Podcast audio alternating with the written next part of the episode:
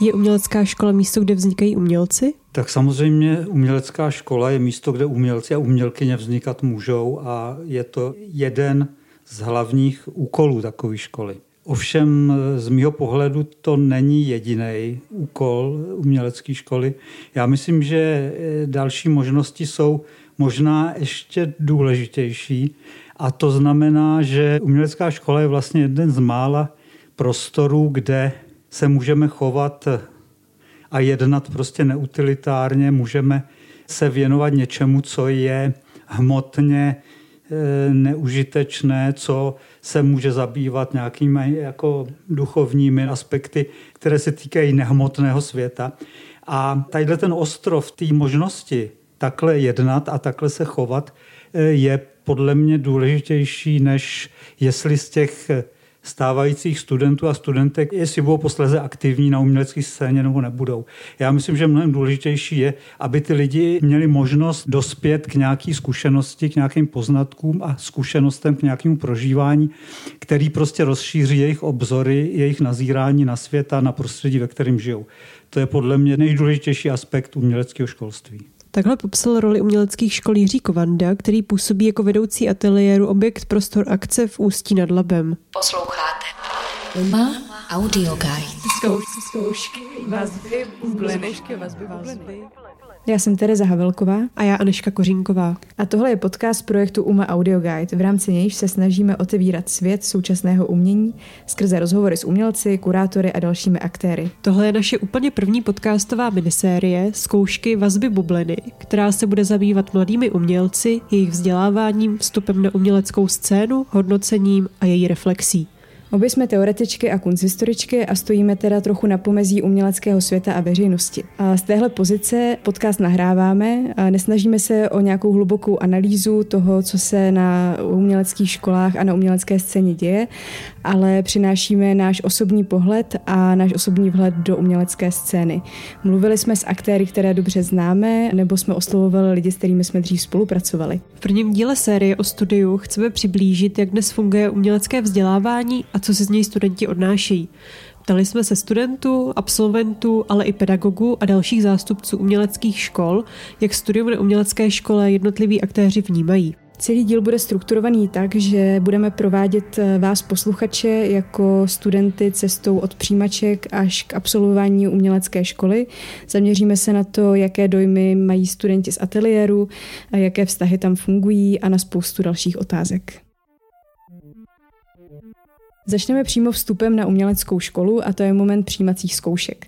Tady tohle téma je teďka docela aktuální a to proto, že právě jde do kin, nebo vlastně už přišel do kin film Zkouška umění od Adély Komrzí a Tomáše Bojara a ta hodně nezvyklým způsobem ukazuje, jak vlastně ty přijímací zkoušky probíhají na Pražské akademii výtvarných umění, kde si akademie přímo pustila filmaře do toho procesu přijímaček.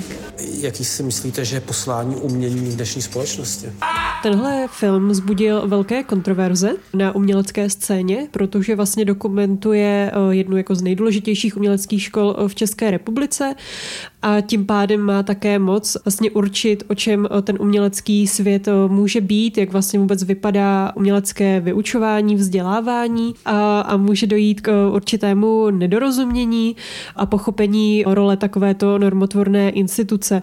Toho se ovšem obávali i samotní autoři, kteří se snažili teda podat o co nejvěrohodnější obraz o tom, jak takový proces přijímaček na takovou etablovanou školu může vypadat. O tomhle problému jsme mluvili s Adélou Komrzí, která si uvědomovala, že jde o citlivé téma, a s kterým je potřeba zacházet opatrně, ale že jde zároveň o zajímavý a důležitý problém, který je potřeba představit veřejnosti veřejnosti. Ona sama pohovory u přijímaček vnímala jako velmi inspirativní. Já to opravdu vnímám, že, nebo jsem sama zvědavá, jak, jak dál to lidi budou e, reflektovat, ale trošku si myslím, že ten film bude jako hodně odrážet tu společnost, že může fungovat jako takový zrcadlo, e, ve kterém se člověk buď to může jako úplně zhlídnout, najít, anebo úplně jako odmítnout, neví, na co se kouká, a musí se s tím nějak jako popasovat a hrozně to, to, to, to v něm jako pracuje a burcuje ho to. a nejradši by to jako celý odmítnul a, a tu školu prostě, nevím, jako poslal někam do vesmíru, jo, jakože to úplně bourá ty staré pořádky a nějaké jako konvence, ve kterých třeba ta starší generace byla zvyklá žít. Bude svět lepší, když, když budete malovat? Ale to je jako není problém podle mě jako té školy, jo, to je prostě nějaký jako opravdu generační střed. A jako hodně jsme to promýšleli, aby prostě nevznikla nějaká jako jenom samolibá freak show, která ty lidi jako jenom popudí a ministerstvo školství tu, tu, tu instituci zavře, jo. To bychom byli fakt neradi, protože sami moc dobře máme jako zodpovězený nebo hledáme neustále odpovědi na to, proč umění a kultura samozřejmě má jako existovat a proč je důležitá, podporujeme ji a jsme jí součástí. Takže mě se znova jakoby vybavovaly mm, takový momenty jako eh, nebo, nebo se mnou hodně rezonovaly ty otázky v průběhu těch pohovorů, kdy prostě jsem si je samozřejmě jako na sebe vztahovala, proč člověk vůbec jako má nějaké umění dělat a k čemu to je dobrý a koho to zajímá tak eh, to jsou věci, který, jako, na které se ptám i sama sebe ve vlastní tvorbě a je dobrý si to, ty otázky klást jako průběžně samozřejmě a nikdy na ně asi není hotová odpověď, jo? nebo někdo ji možná má, ale... Ono jako taky o to, co tou tvorbou člověk vlastně na tom světě jakoby probouzí, nebo čemu vlastně přisazuje. Motivace proč jít na uměleckou školu se můžou lišit a někteří lidé tam přichází, protože se chtějí zdokonalit, a nebo protože chtějí poznat podobnou komunitu lidí, a nebo je zajímá síť světa umění. V každém případě se ale jedná o vstup do úplně nového světa, který provází hledání a má řadu svých specifik. Čas na těchto uměleckých školách běží trochu jinak. Studující mimo svůj ateliér navštěvují také teoretické předměty, ale to hlavní gro jejich studia se děje uvnitř ateliéru. Ten funguje na principu úzké komunity lidí, kde je veden dialog jak mezi studujícími navzájem, tak i s pedagogy. Výstupem pak z takovéhoto ateliéru jsou zpravidla semestrální úkoly neboli klauzury a ty můžou zájemci vidět při veřejné prezentaci klauzur po skončení každého semestru. A právě komunita byla silnou motivací pro Lenku, absolventku z brněnské FAVu a Umprum a taky pro čerstvé studenty AVU, Juru a Kubu, kteří v ní zároveň vidí jakýsi sociální výtah i síť. Já jsem do toho šla prostě, protože uh, jsem se chtěla jako věnovat umění a právě jsem měla pocit, že nemám nad k tomu vůbec vlastně ty, ty věci kolem, no. že mi hrozně scházelo jako přesně mít jako nějakou platformu nebo prostředí, kde bych to mohla s někým sdílet a kde se sejdeme všichni jako s nějakým podobným prostě přemýšlením. Takže proto jsem šla vlastně studovat umění. Třeba moji rodiče uh, jsou právě taky vystudovaní umělci, jsou z Umprum, takže uh, ti jsou v tady tom světě, že už vlastně jako uh, mají ty vlastní výstavy jednou za čas, jako chodí na design blog a podobně a že jsou v tom světě a já vnímám Avu jakoby vlastně takový právě klíč tady do toho, že chci jako být vlastně tak nějak jako s nima v tom. A tu Avu, Avu vnímám jako právě klíč k tomu a hlavně taky uh, právě ta profesionální pomoc, kterou potřebuju že jako já už podle mě mám přímo jako už nějaký svůj, jako nějakou svoji myšlenku toho, jakou tvorbu chci mít, ale potřebuji prostě právě zase buď od spolužáku nebo od, od učitele prostě to rozvíjet a udělat to uh, refinovanější prostě. Když si vezmu, co, co, co od toho očekám, tak je to ta komunita. Jsme najednou na AVU. Už jsem se tam bavil s pár lidma, kteří právě říkali, že stačí se dostat na AVU a člověk už se ocitne v té komunitě, ve které vlastně už má nekonečnou možností. Může se tam vlastně se zeptat, jestli může jít na stáž do, do, do stejného ateliéru, jako, teda do jiného ateliéru, ale na té stejné škole, nebo klidně do zahraničí, do jiné školy, klidně v rámci České republiky. Takže ten člověk vlastně pohybuje, pohybujeme se vlastně mezi svýma konečně. Jako specifickou komunitu popisuje studenty i Robin, absolvent AVU tak já ty přijímačky hodnotím vlastně hodně pozitivně, že se mě na tom líbilo, že z toho bylo cítit, že teď se tam sešla velká skupina lidí, který, který mají vlastně stejný zájem a všem jde o to jedno být nejlepší v tom, co dělají. Takže tím tam vznikla nějaká taková soutěživost, ale vlastně jako zdravá a podporující.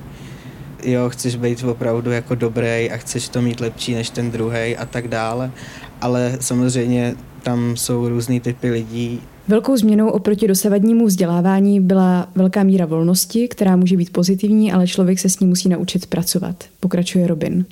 To svoje studium na AVU vnímám tak, jakože jsem to vždycky chtěl dělat a měl jsem to jako nějakou vysněnou školu, takže se mi vlastně splnila nějaký přání a jak jsem procházel těma jednotlivými jako ročníkama, tak jsem vlastně v tom prváku se musel hodně jako rozkoukávat, jak to celé jako funguje, všechno nový, nějaký zvykání si na to. No, ale vlastně to trošku vnímám, že pokud si tam člověk nenastaví nějaký hranice, tak je hodně těžký se tam nějak jako asi hlavně psychicky udržet v pohodě, mm, že ten člověk má spoustu jako pochybností a teď tam přichází z různých typů škol a možná očekává, že bude nějak jako víc vedený, ale bylo to trošku jako bezbřehý v tom, že pokud si tu hranici nenastavíš sám, nebo takhle pokud ti jako očekáváš, že jsou ty hranice tam nějak nastavený, tak z mýho pohledu to tak není, že si musíš ty hranice nějak jako vybudovat sám za sebe. Hlavně asi v tom celkovém fungování, že vlastně teda zjistíš, že teďka máš prostě nějaký předměty, na který máš docházet, pak máš ten ateliér, který je vlastně teda jako prioritou a zjistíš najednou, že máš hrozně moc jako času a je na tobě, jak s tím časem jako naložíš a je hrozně vlastně snadný držet v nějaký jako letargii a čekat na nějaký impulzy, který vlastně ani přijít nemusí, že je podle mě jako zdravý si od začátku trošku teda udělat v tom nějakou strukturu a říct si, že třeba jo, tak teďka tři hodiny ze dne se budu věnovat tomuhle a ať to vyjde nebo nevíde, tak je to nějak jako podstatný. Navazuje Ivet a Majda, absolventky akademie. Ale přijde mi to nějak jako lepší nejdřív těm studentům jako uh, nějak rozšířit obzory a potom je teda nechat, jako ať se vypořádají s tím svým vlastním volným časem, tak jak potřebují a co chtějí dělat, jako aby si sami prostě zacílili na tu svoji tvorbu. Ale nevím, no, jako po střední škole rovnou do bezčasí, to je fakt hodně těžký. Přesně tak, já jsem z toho měla opravdu jako deprese, no, že bylo to opravdu období velkého temna, takže znova, pokud to někdo poslouchá a má to takhle, tak vám držím palce a ne, nebojte se. Eh, je, je to normální. No. Já jsem tam teda byla šest let na té AVU a je to strašně dlouhá doba a jako většinou doba, kdy tam člověk je, tak je prostě období i nějakého jako dozrávání nebo nějakých jako 20 something, takže vlastně se i v průběhu toho člověk mění a jinak tu školu vnímá každý ten rok třeba. A e, přesně tak jsem to měla já, že, že vlastně ten prvák byl pro mě jako hodně náročný psychicky, protože to byl takový rozpad mých dosavadních souřadnic a hodnot, protože to je úplně něco jiného, než na co jsem do té doby byla zvyklá. A musela jsem si na to jako fakt minimálně ten rok zvykat. Vlastně, co to vlastně ta AVU jako je, co to po mně chce a co já po sobě chci. Tak to zhrnuje Majda a dodává, že nevědět v prvním roce, co přesně chcete dělat a jakým směrem se vydat, je normální a je to součást vzdělávacího procesu.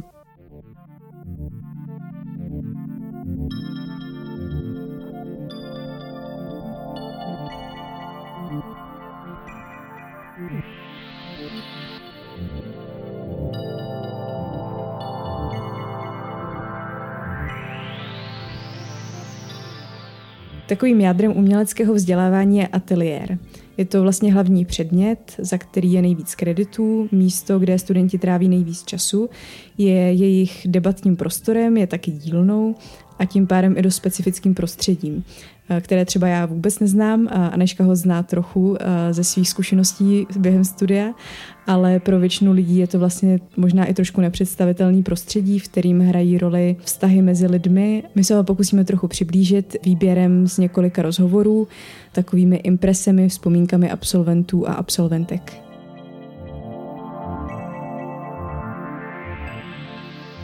Nějaká nejistota a hlavně velký jako hledání se, jako spousty takových otazníků, mm, žádný jako pevný bod. Kolektiv u nás v ateliéru byl šovinistický, byl uh, hodně zaměřený na mužský témata, dravost, soutěživost, uh, konfrontace, konflikty a musela jsem si na to prostředí a styl komunikace zvyknout. To mi posledně začalo vyhovovat a přejala jsem to jako nějaký vlastní styl a formát, ve kterým jsem se cítila dobře. Mě hrozně vlastně bavil ten konceptuální přístup, který právě Bára s Michalom uh, razili a byl pro mě fakt jako hrozně osvěžující a myslím, že asi ano, že asi ma naučil vlastně nějaký princip přemýšlení a hlavně, čo ma na něm tak nějak posúvalo, tak bol uh, zdravokritický přístup. To byly Robin z Avu, Lucie z Umprum a Ivana z Favu. Na dojmy z ateliéru jsme se ptali i čerstvě přijatých studentů Avu, kteří vnímají svoje ateliéry nově a s nadšením si představte takový uh, příjemný dětský koutek, co má zároveň i náčiní.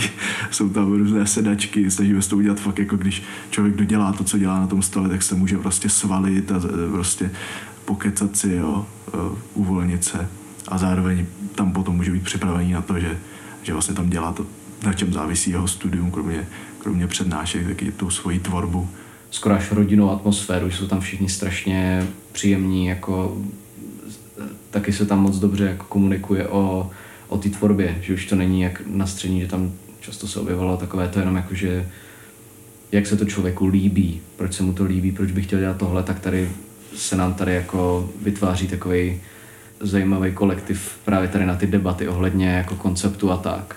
Ale je to takové jako osobní ten ateliér, je toho, nepřipadám si tam jako žák nebo student, připadám si tam právě, kdybych chodil na nějaký jako do dílny jako za kolega.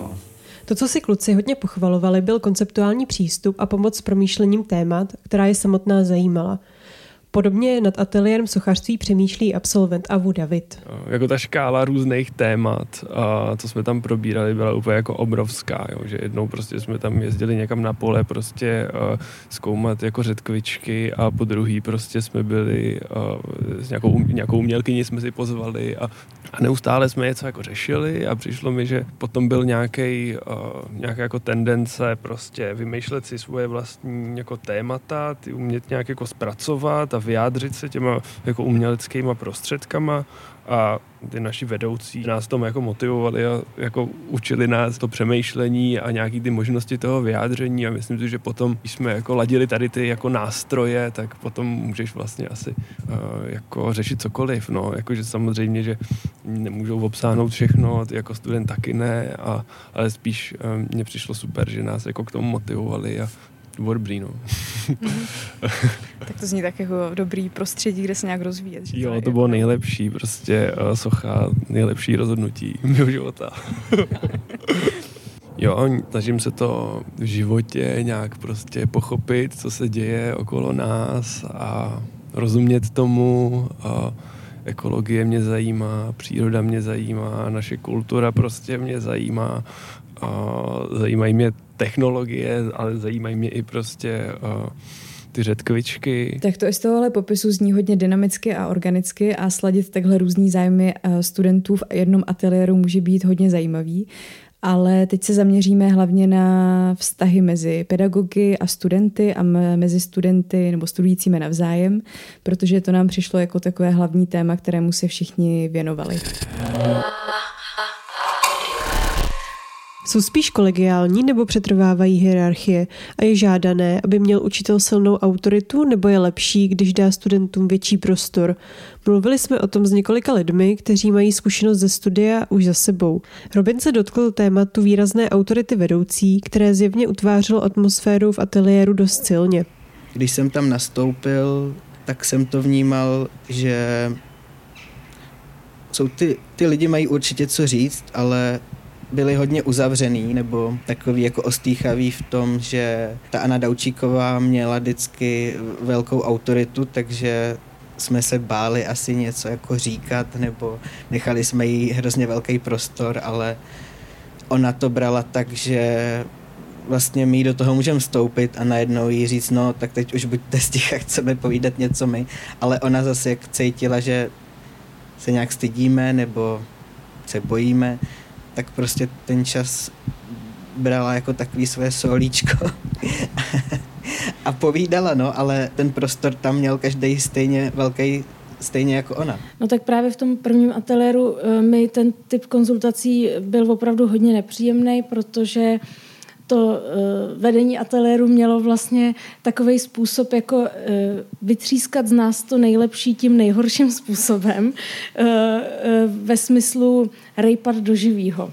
A to opravdu mi bylo jako proti srsti a byla jsem z toho jako vystresovaná a ale vím, že třeba někomu to jako nevadilo, nebo někdo to takhle ani nevnímal, ale prostě mě to vadilo, takže jsem právě přišla do, do ateliéru nových médií jedna k Tomáši Svobodovi, eh, který má ten přístup úplně opačný a vlastně eh, tam jsem jako hodně eh, byla spokojená a vlastně jsem tam už zůstala celou dobu a úspěšně mě dovedl k té diplomce a vlastně ten jeho přístup mi hodně vyhovoval v tom, že byl hodně jako respektující ke všem různým polohám ve smyslu, že i když on sám třeba by se dal nazvat víc racionálním, tak úplně chápal a respektoval nějaký emocionální nebo emo, emotivní, teď nevím, emocionální přístup. uh, nebo cokoliv prostě i s, s čím třeba nesouhlasil, tak rozhodně by ho nenapadlo nám to nějak jako zakazovat nebo říkat nám, že to je blbost. Eh, takže jsme opravdu měli velkou svobodu jak v tématu, tak v médiu.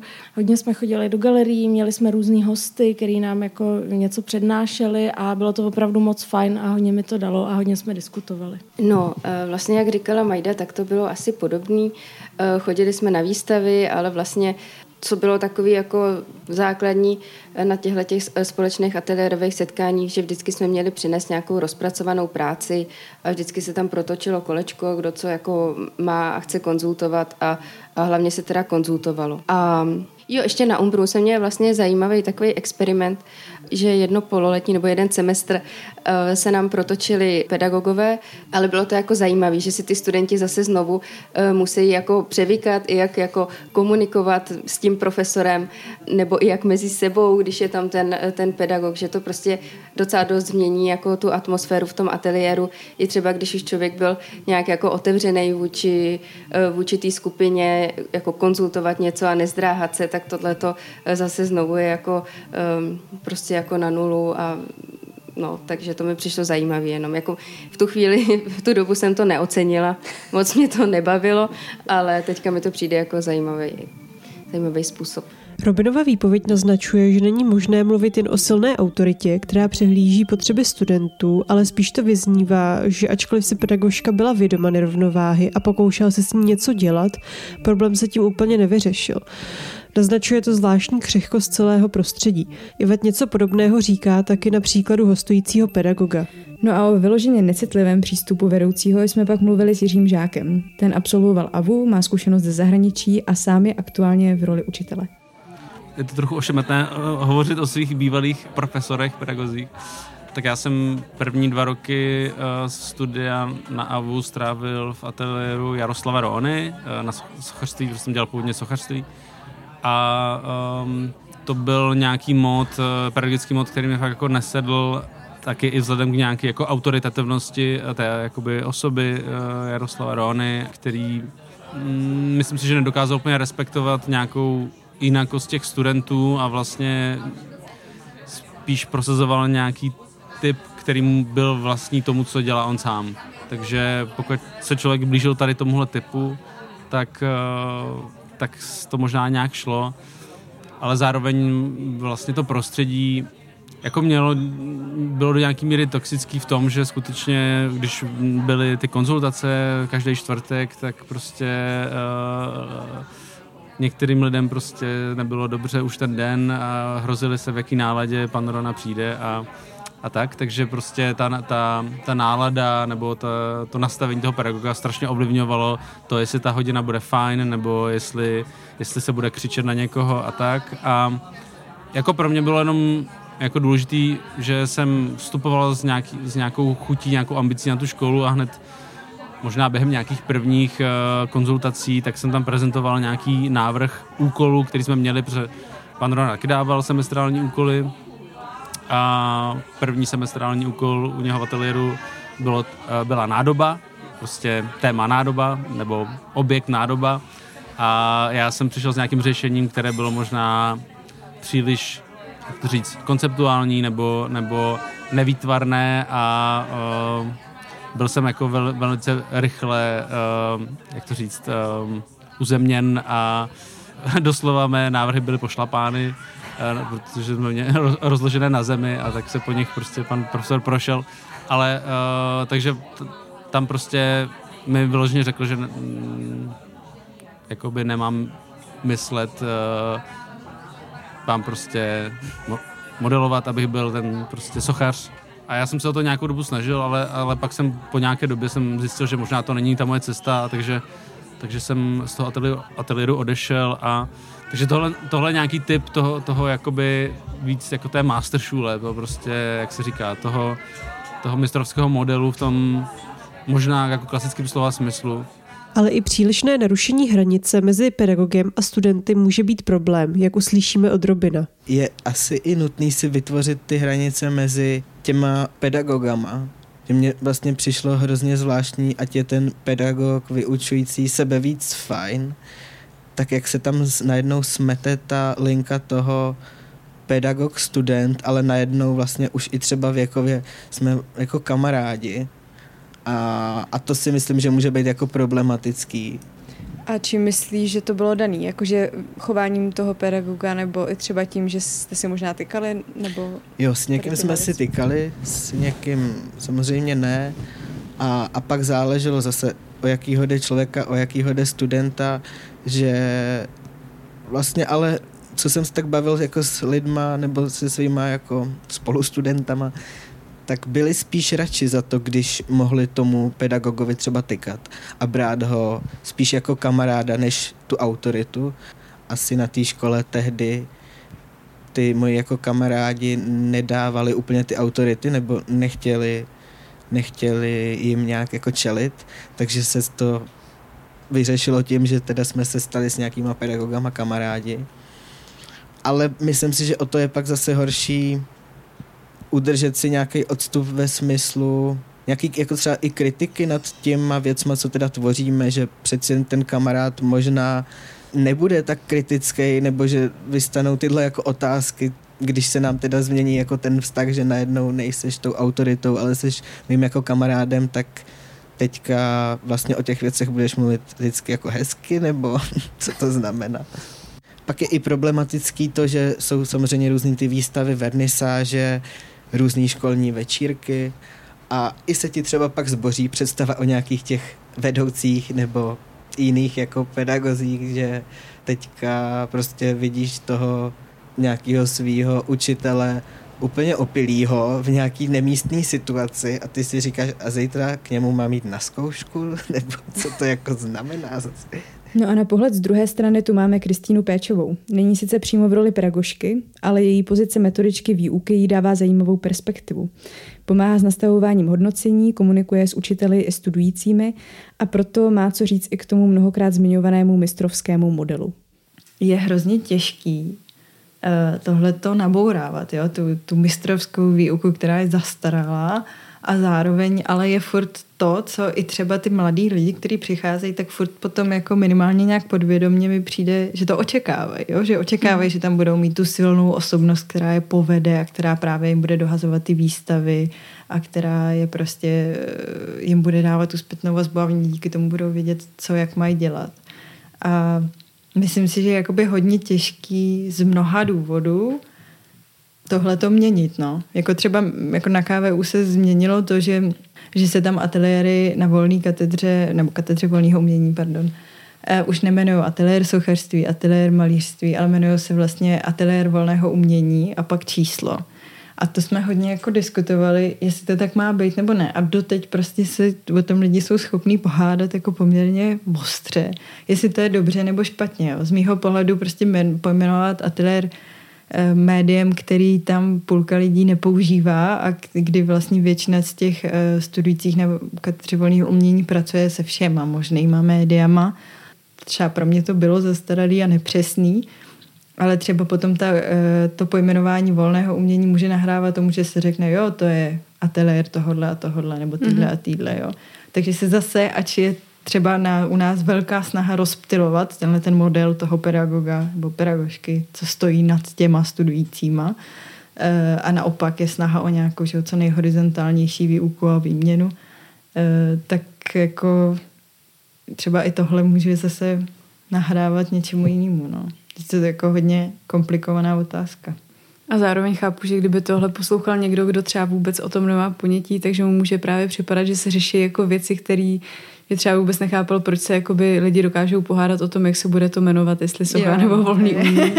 to chápu, no. Ale a přitom... taky možná, že pro, víš co, my, tak my to známe, jako my dvě jsme studovali jiný typ školy. My jsme nikdy, že jo, do žádného ateliéru nechodili a pro mm. mě třeba seznámit se s tím ateliérovým fungováním, to byl úplně jiný svět. My jsme nikdy neměli jakoby takovýhle typ výuky. To je něco, mm. co prostě jako já nevím kolik, jako 90 kolik procent lidí nikdy nepozná, protože vysoká škola jinak takhle nefunguje. Že? Tam má člověk prostě ty pedagogy, kterým třeba já teď hodně řeším to zní zase jako blbost, jo? ale vykání a tykání. Jo? Že třeba na těch uměleckých školách se hodně tyká a že mi přišlo, že třeba i takováhle jako formální blbost stanovuje nějaký hranice a nějaký jako, dejme tomu, bezpečí vzájemný.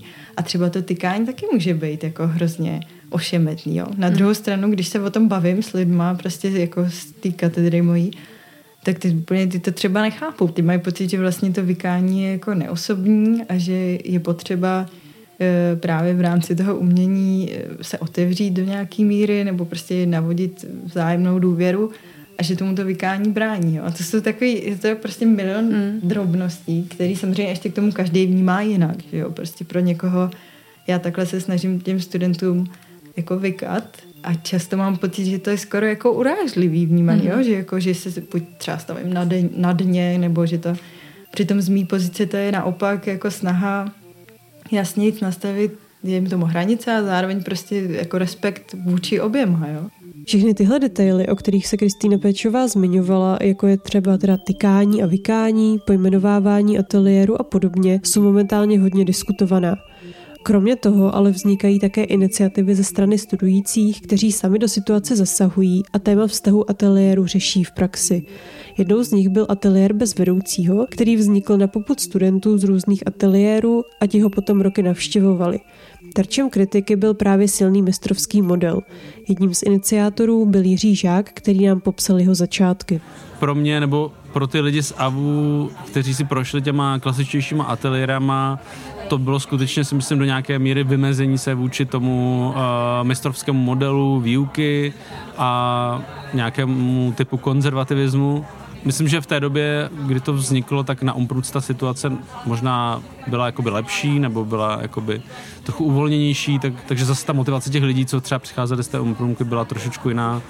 A obecně nás jakoby pojela nějaká chuť po nějaké sebeorganizaci, po nějakém uh, společném se učení eh, navzájem od sebe, nějakém byla tam snaha o nějaké jakoby kon, vzájemném konzultování věcí, což se trochu jakoby, nebo občas se to jako dělo, ale vlastně postupně se tohle, tohle šlo spíš stranou a a vlastně víc, eh, víc se z toho stala nějaká platforma pro nějaké jako kritické přemýšlení a nějakou institucionální kritiku a, a prostě společnou práci, jak to říct. Mm-hmm. Jiřího jsme se ptali, jestli tam nechybilo nějaké vedení a jestli byl pedagog nějak zastoupený studenty samotnými. Jak se vlastně úkol pedagoga předávat nějaké znalosti suploval? Myslím si, že většinou je to spíš o nějakým typu přemýšlení a přístupu k věcem a tak dále. Což je vlastně něco, co jsme tam vlastně praktikovali i bez toho pedagoga. Když jsme vlastně se rozložili, toho pedagoga jsme ho rozložili mezi nás a, a vznikl nějaký kolektivní pedagog, ale my jsme zároveň vlastně neměli nic proti nějakým pedagogům, naopak jsme uh, organizovali třeba přednášky, zvali jsme lidi k nám a um, řešili jsme s nimi nějaké věci a tak. Takže spíš nám šlo asi o to uh, pojmenovat nějaké jakoby hierarchické vztahy, nějaké jako zneužití moci, který se jako na těch školách dělo a jak vidíme stále děje, takže Hmm. Jiří mluvil také o tom, že nejen tato iniciativa možná napomohla posouvání debaty a že momentálně vnímá větší citlivost studentů na nevyvážení moci v rámci vysokých uměleckých škol. Zajímalo nás tedy, jak vztahy v ateliéru vnímají právě nastupivší studenti AVU, Jura a Kuba. Spíš to je tak, třeba my jsme měli teďka takovou zkušenost, že jsme, uh, že nás učil jakoby druhák, nás prváky, že nám prostě ukázal nějakou techniku. Hmm. Je jedno úplně jako, ale že tady už je mnohem víc takový to vlastně jako to že se člověk učí sám, anebo že přímo jako spolužáci, protože už jsou trošku vlastně na tom i jako stejným levelu, tak prostě ti učitelé tam už působí mnohem méně jako praktičtí a spíš jako, že uh, pomáhají myšlenkově a jenom konceptuálně u nás aspoň teda. Podobnou zkušenost, ačkoliv trochu kritičtěji hodnocenou, nám předala také Elza, absolventka ze Zlína. Teď to asi nebude úplně pro něj příznivé, ta respektive pro jeho vedoucí, ale uh, my jsme tomu říkali ateliér bez vedoucího, teda už asi jako absolventi, ale že to podle mě je jako dobrá specifikace, že vlastně člověk má velkou volnost, není tam ten mistrovský model, není tam ta jedna autorita, která rozhoduje o tom, co je dobré a špatné. Jako většinu času má člověk pocit, že dělá všechno špatně, ale zároveň uh, nemá takový jako respekt tomu vedoucímu, aby si to aby to bylo tak asi, asi destruktivní. No. Tam uh, našla lidi, které jsem respektovala a myslím si, že co je specifikum ateliéru je, že vlastně se mnohem víc respektují ty studenti navzájem, že tam uh, Nevím, jestli to uh, i vysí na tom, že třeba studenti čtvrtého ročníku vedou klauzury vlastně bakalářům, všem třem ročníkům, tak jestli tam vzniká tohle, ale i to, že ty studenti dostávají zadání, které nedokážou sami zvládnout, z principu, protože jsou technicky třeba náročné, tak se obrací na starší spolužáky. A tím, že vlastně funguje komunita, ty studenti se tam objevují na tom ateliéru, tak uh, vlastně ten respekt je spíš vůči těm starším spolužákům. Oni pak třeba ty na magistru už uh, jsou nějakým způsobem i v očích těch mladších studentů jako úspěšní a uh, myslím si, že tam i tohle. Ale co se týče určení nějakého jako toho, co je dobré nebo špatné, třeba v rámci jako hodnocení klauzur, je to taková jako ruská ruleta, jak vám to asi zrovna jako vyjde, ale mám pocit, že právě tím, že tam není nikdo ta hlava, která by jako řekla, je to dobře nebo špatně, tak tam jako vykrystalizovává to, že se jako ukáže, co je jako vyloženě špatně na všech úrovních, a nebo co zafunguje i na ty lidi, kteří by tomu normálně jako neporozuměli. Samozřejmě ne vždycky jako to vyjde, ale vlastně vzniká tam nějaký názorový koncenzus, který prostě bych řekla, že jako ojedinělý vlastně v tom, eh, tady v těchto hodnoceních, že tam nikdo sám sebou si asi není natolik jist, možná i, nebo nemá potřebu vlastně demonstrovat to svoje ego asi, aby, aby všem řekl, že já teda s tímhle nesouhlasím a tohle je špatně. Elza tady mluvila o rozvolňování vztahu a o tom, že vlastně, eh, když ten pedagog ustoupí do pozadí, takže studenti víc komunikují mezi sebou a znělo to jako, že by to trochu mohlo i vyřešit problém silné autority toho vedoucího. A potom hodně takovou kritickou polohu vůči tady té rozvolněnosti v některých ateliérech nám přinesla Martina Staňková, která má spoustu různých zkušeností z různých ateliérů a právě kritizovala na AVU a na Umprumce vlastně takovou jako nejasnost těch ateliérových setkání, neohraničenost a nějaký neprofesionální přístup. Vlastně jsem si říkala, či potřeby se teď uspokojují v tuhle chvíli. Mm-hmm. Jo, protože se velmi často stávalo, že uspokujete potřeby pedagoga třeba komunikovat jo, nebo mluvit o sobě, což se právě projevuje i na té dílce těch zkůzek, mm-hmm. které nebyly časově jakoby jasně daný, takže vlastně taky nevíte, jako jestli tam naplňujete potřebu někoho s někým vůbec být, nebo být pedagogicky veden. No. Martině vadila nejvíc nejasnost hranic, to dříve zmiňované bezčasí, které hodnotí jako maminka od rodiny velmi negativně. Sama nám tedy také říkala o velmi nepříjemných momentech, kdy zpětná vazba byla osobní a bolestná. Někdy vedla ke stagnaci, nejistotě a ostychu prezentovat práci. Na téma zpětné vazby jsme v průběhu povídání o ateliérech narazili několikrát. Je hodně důležitou složkou studia, pomáhá studujícím v orientaci, jestli to, co dělají, má smysl, jak pokračovat dál a podobně. Může probíhat formou hodnocení, ale také diskuze, spoluprácí, konfrontací mezi studujícími a pedagogy nebo i mezi studenty a studentkami navzájem. Zajímalo nás, jak třeba pedagog pozná, jestli je jeho zpětná vazba pořád ještě otevřená, anebo jestli už příliš nezasahuje do práce studentů. Ptali jsme se na to Jiřího Kovandy.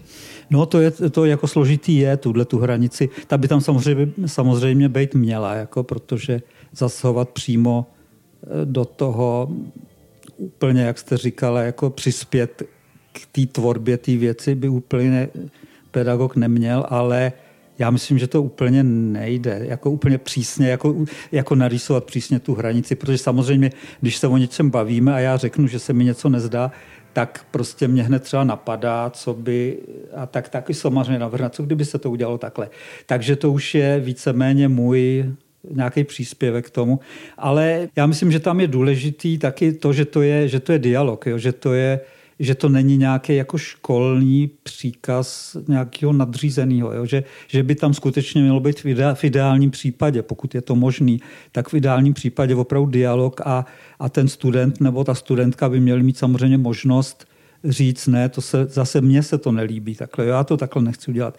Jo, takže ta možnost by měla být na obou stranách samozřejmě. V ideálním případě a doufám, že, že tam, kde působím, to tak funguje. Že během toho studia je to takový přirozený, že ten pedagog třeba k tomu něco no, řekne, jasný, nebo no. ty ostatní studenti. A já, já, myslím, že si třeba i navzájem jako jdou na výstavu, že když hmm. má někdo prostě tak se jdou společně podívat a baví se o tom hmm. a a možná, že tam je to takový snažší právě ta zpětná vazba, jo? protože to je součástí té výuky, diskutovat společně, učit se, jako, protože to myslím, že v Čechách dlouho nebylo úplně tak běžný jako diskutovat o věcech a a učit se tohleto, učit se předávat zpětnou vazbu, to je taky jakoby dovednost, jo? Um, umět tu zpětnou vazbu předat tak, aby ten druhý člověk slyšel, aby byla podaná tak, že tomu člověku k něčemu bude, že to nebude mhm. jenom třeba nějaká konfrontace nebo nějaká bolest, to je taky věc, co je těžká a kterou si myslím, že dneska eh, různý vyučující se snaží na ní soustředit a sami jakoby přemýšlejí o tom, jak tu zpětnou vazbu dávat a jak jak naučit ty studenty a studentky si ji dávat navzájem. No. Zdá se, že právě debaty, sdílení něčeho a učení se o tom, co by reflexe měla dělat a jak by měla vypadat, jsou dost klíčové.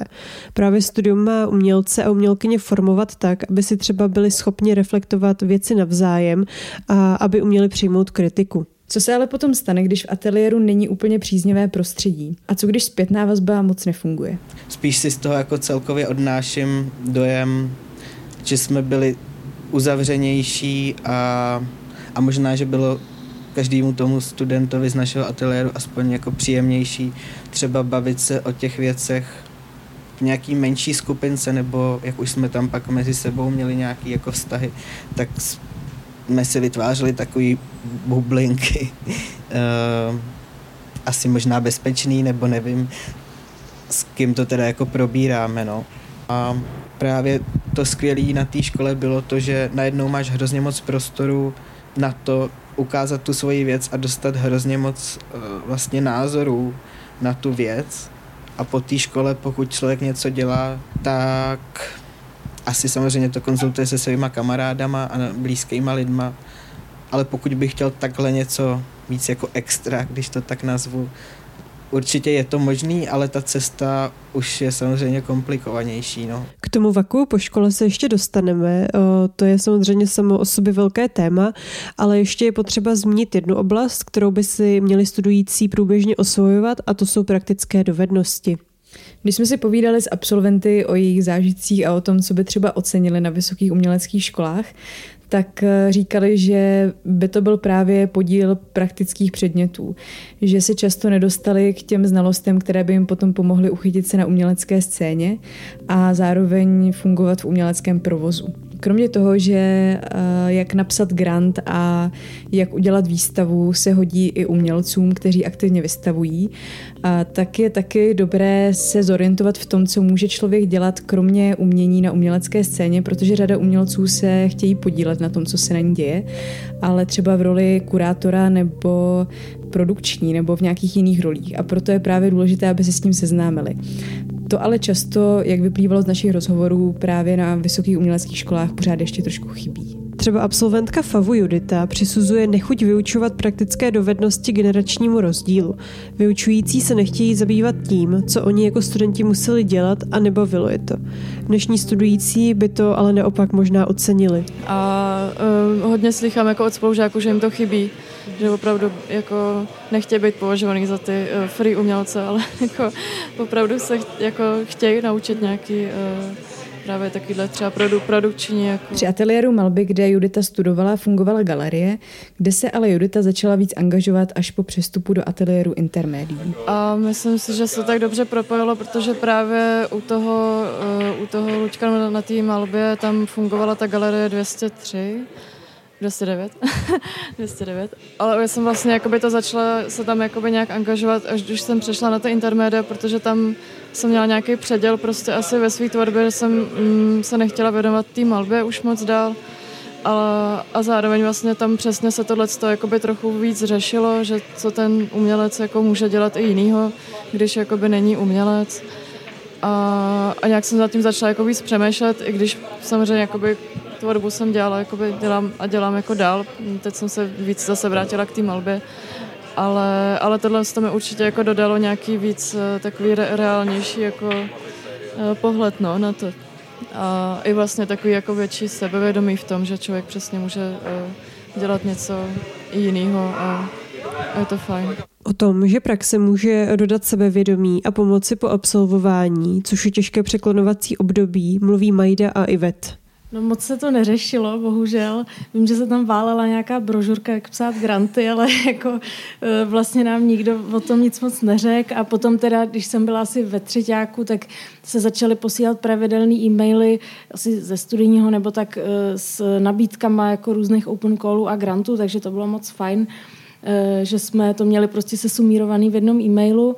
A já jsem se teda na ty open cally hlásila už, už teda za studia a naštěstí jsem uh, začala vystavovat za, za studia, ale uh, nemám úplně pocit, že by mi v tom ta škola pomáhala. Jakože musela jsem si to prostě sama nějak, uh, nějak se s tím popasovat, takže tohle bych taky ocenila, kdyby jako bylo víc prostě propojený. No.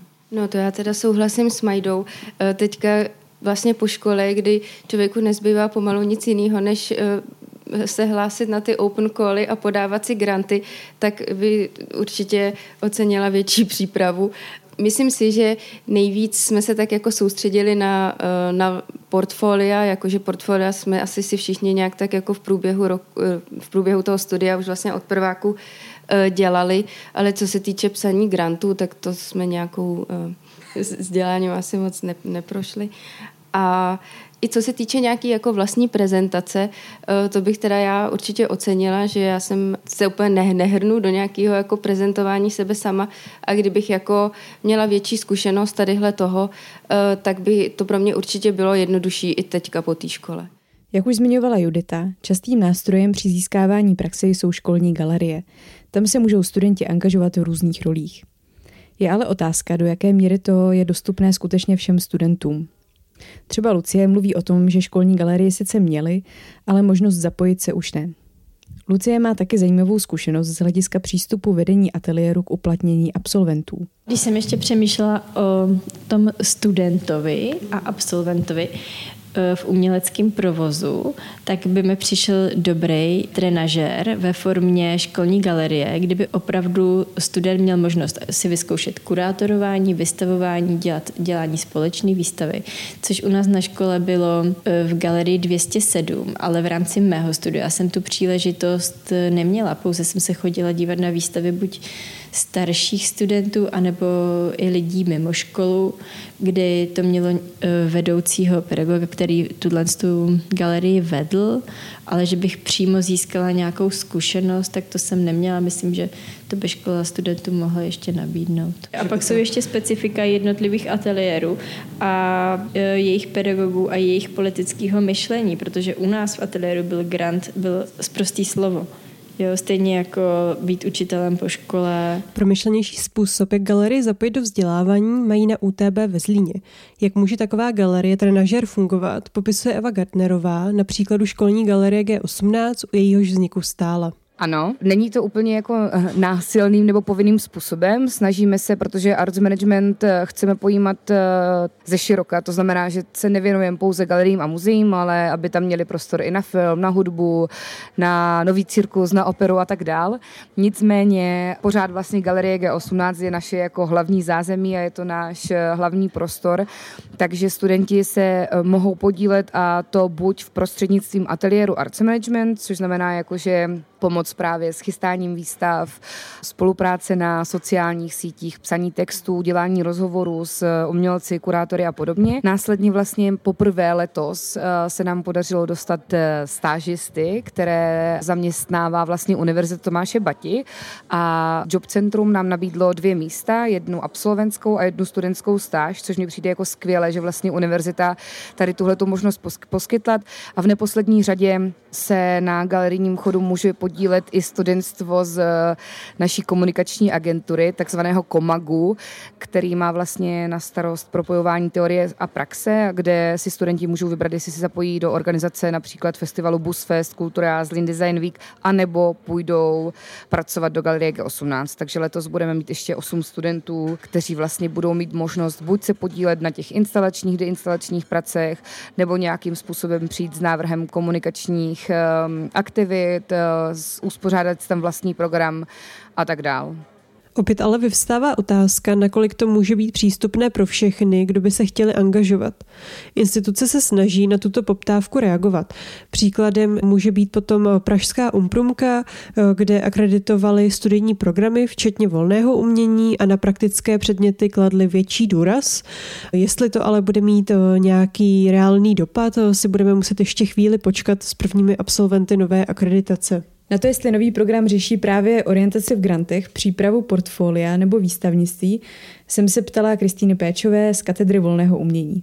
Přibyly, třeba na té KVU přibylo několik předmětů, které jsou přímo na tyhle ty věci, jako si zmiňovala, jako granty nebo výstavy a tak, na který jsou na to zaměřený. Vlastně teď už pro bakaláře máme asi čtyři předměty, které se věnují těmhle těm oblastem. Začíná to vlastně předmětem, který se jmenuje Galerie KVU, potom máme předmět eh, výstavnictví, potom přímo předmět, který se jmenuje Umělecký provoz a potom eh, management umění a vlastně postupně v různých ročnících se ty studující seznamují s, jakoby s různými prvky toho uměleckého provozu ten důvod je nejenom to, že to potřebují, pokud se stanou opravdu praktikujícími umělci a umělkyněmi na scéně, ale i to, že při tom množství lidí, kteří vlastně dneska studují na těch uměleckých školách, je jasný, že neúplně všichni třeba budou mít možnost se živit jenom tím svým uměním a tím pádem budou třeba fungovat jako nějaký další aktéři v rámci toho uměleckého provozu. Takže tyhle ty předměty se snaží jim právě ukázat,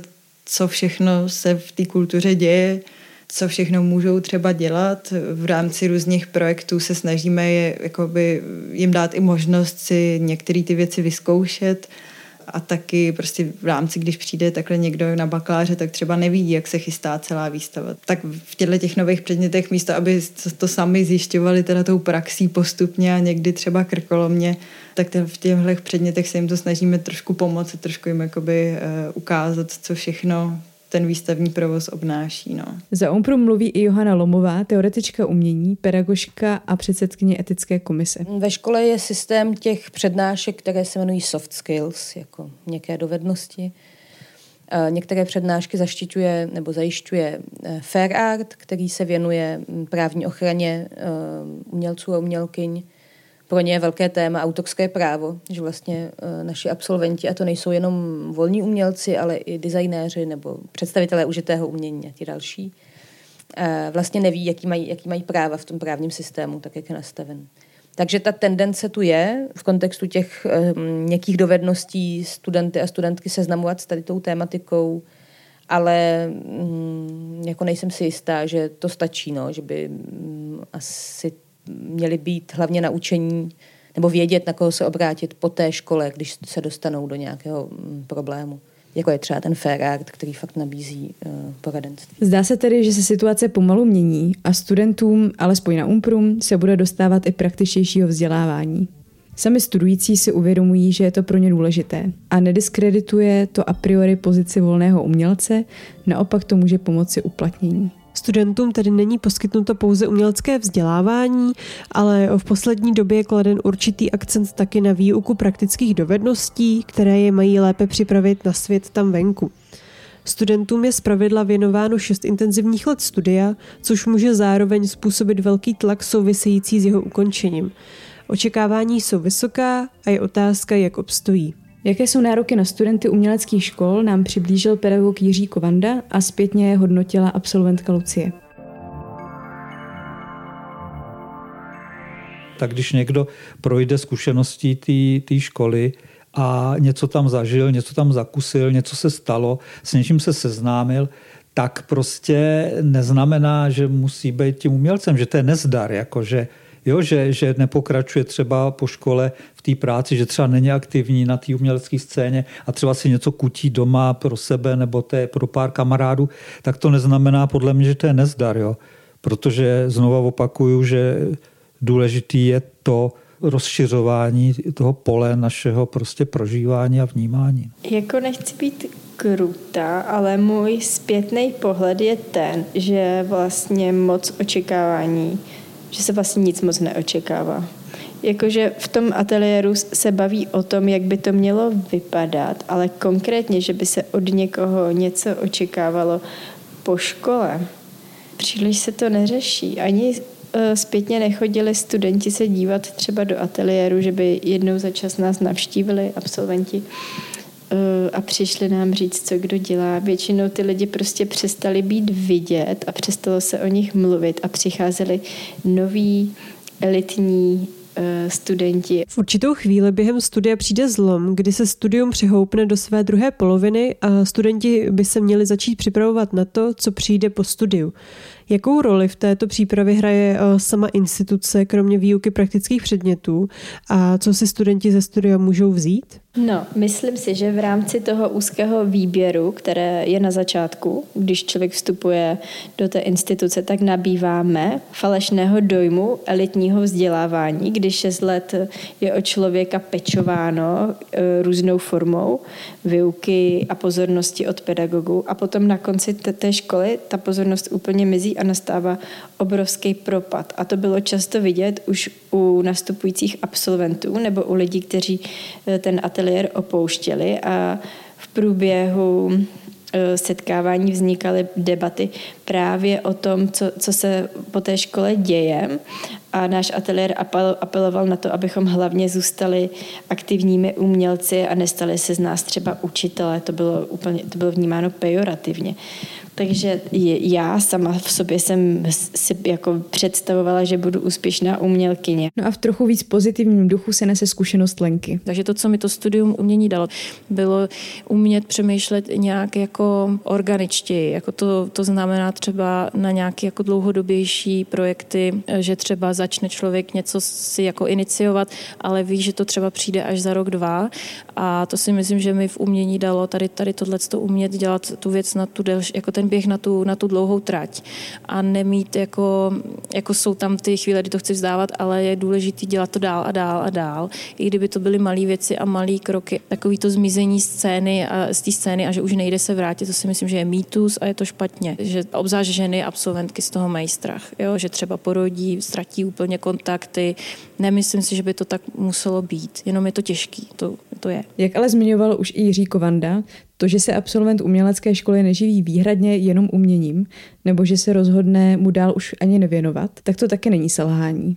Samotné vzdělávání může posloužit třeba jako návod, jak žít, Hlavní je najít balans a i o tom v příspěvku mluví Lucie. Příležitosti, kterých buď člověk využije, anebo to projde pasivnějším způsobem, ale i to je asi ta, ta možnost, že ne každý chce být tím profesionálním umělcem, ale zároveň se může vzdělávat v umění a v tom, jak nahlížet na svět. No ale včera jsem byla u holky, která vystudovala kulturní antropologii a dělá masáže a do toho dělá performance a propojuje práci s tělem a přišla i na ten klíč, jak se jako uživit, zajistit si ten příjem a zároveň zároveň se věnovat tomu, čemu potřebuje.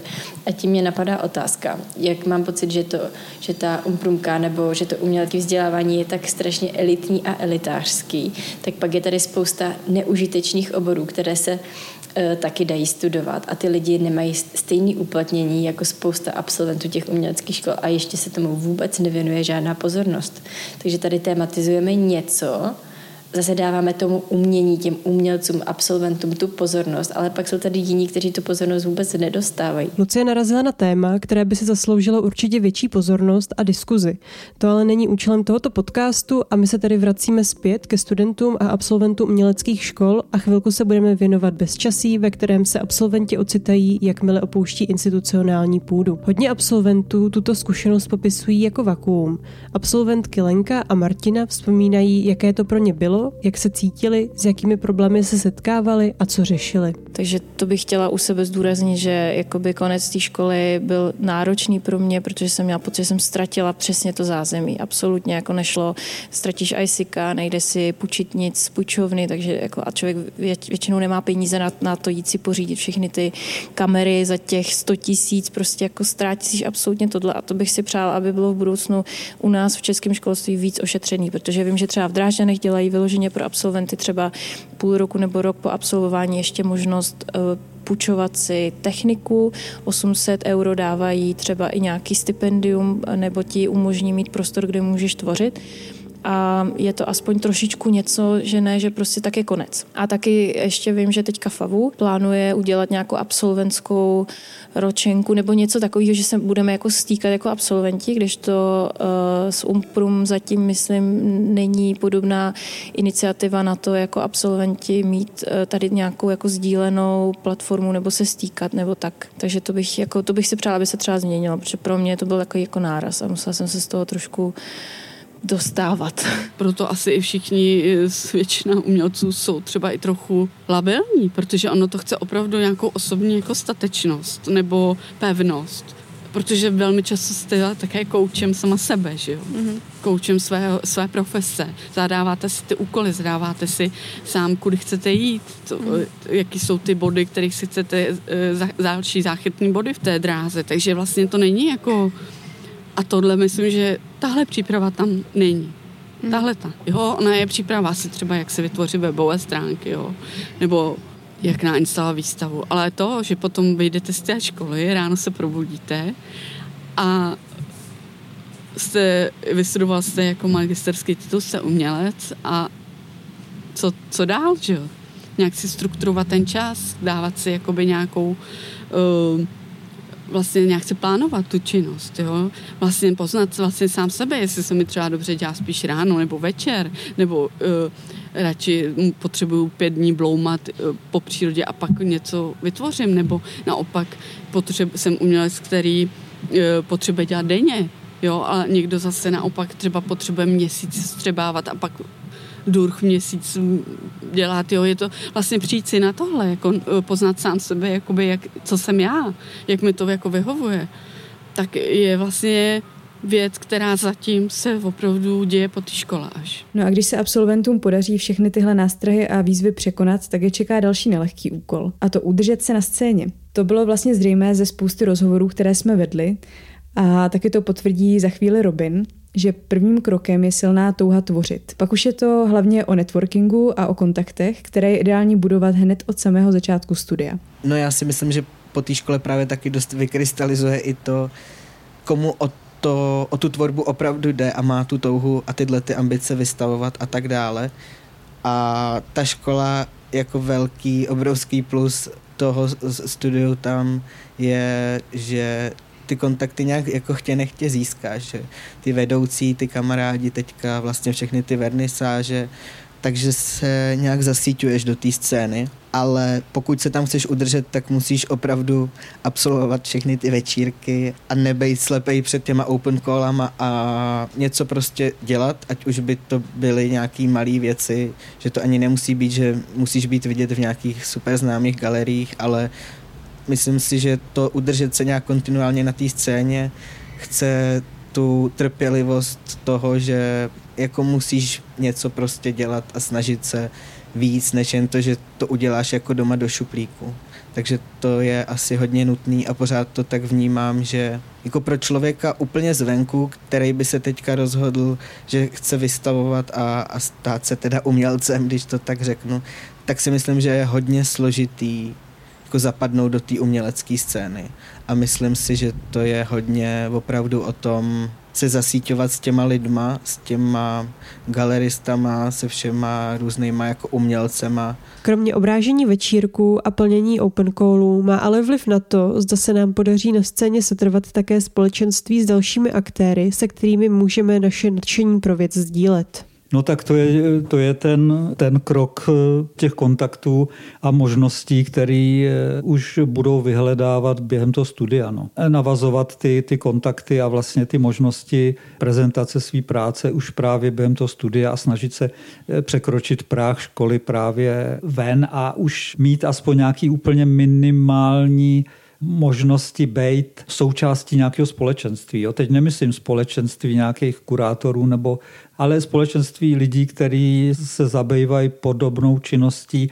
E, jo, nebejt na to sám, být v nějaký partě podobně pracujících nebo smýšlejících lidí, kteří se navzájem podpořejí. Když jsme mluvili s absolventy, tak z toho vyplývala i taková sebereflexe, kdy si uvědomovali vlastní naivitu a takový pocit, že jim patří celý svět, když se dostanou na uměleckou školu.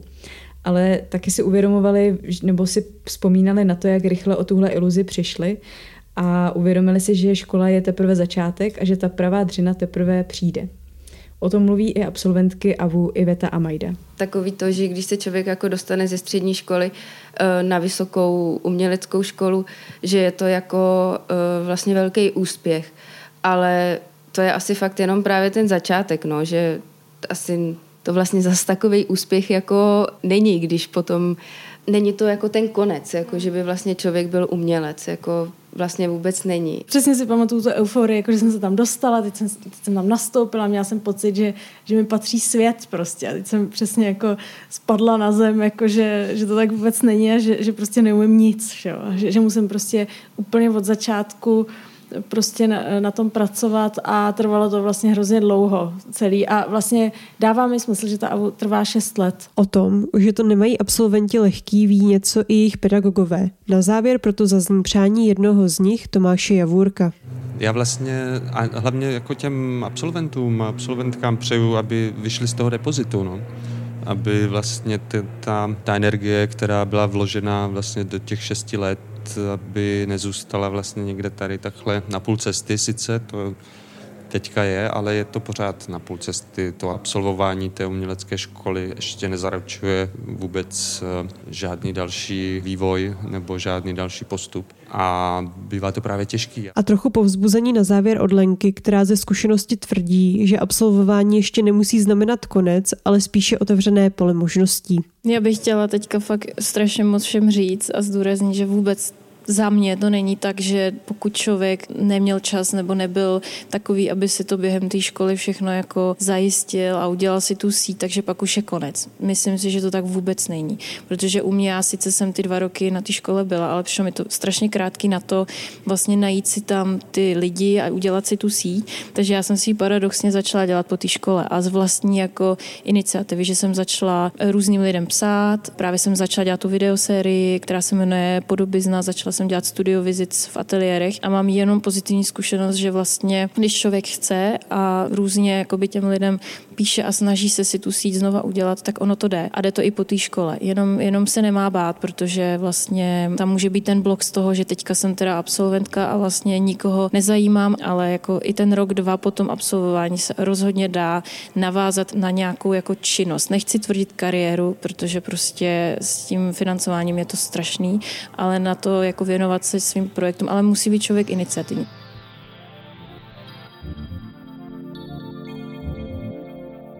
A na tuhle pozitivní notu končíme první díl. V závěru se nám tu otevřela celá řada témat. Co se s absolventy děje po vystoupení ze školy, jaké problémy řeší, co je trápí. Jako je třeba existenciální krize a nejistota spojená s finančním ohodnocením, problém sebeprezentace a možnosti vystavování. Na to se zaměříme v příštím díle podcastu s názvem Na scéně, kde nás bude zajímat také pohled druhé strany, tedy galeristů a kurátorů. Těšíme se na vás příště. Loučí se Aneška a Tereza.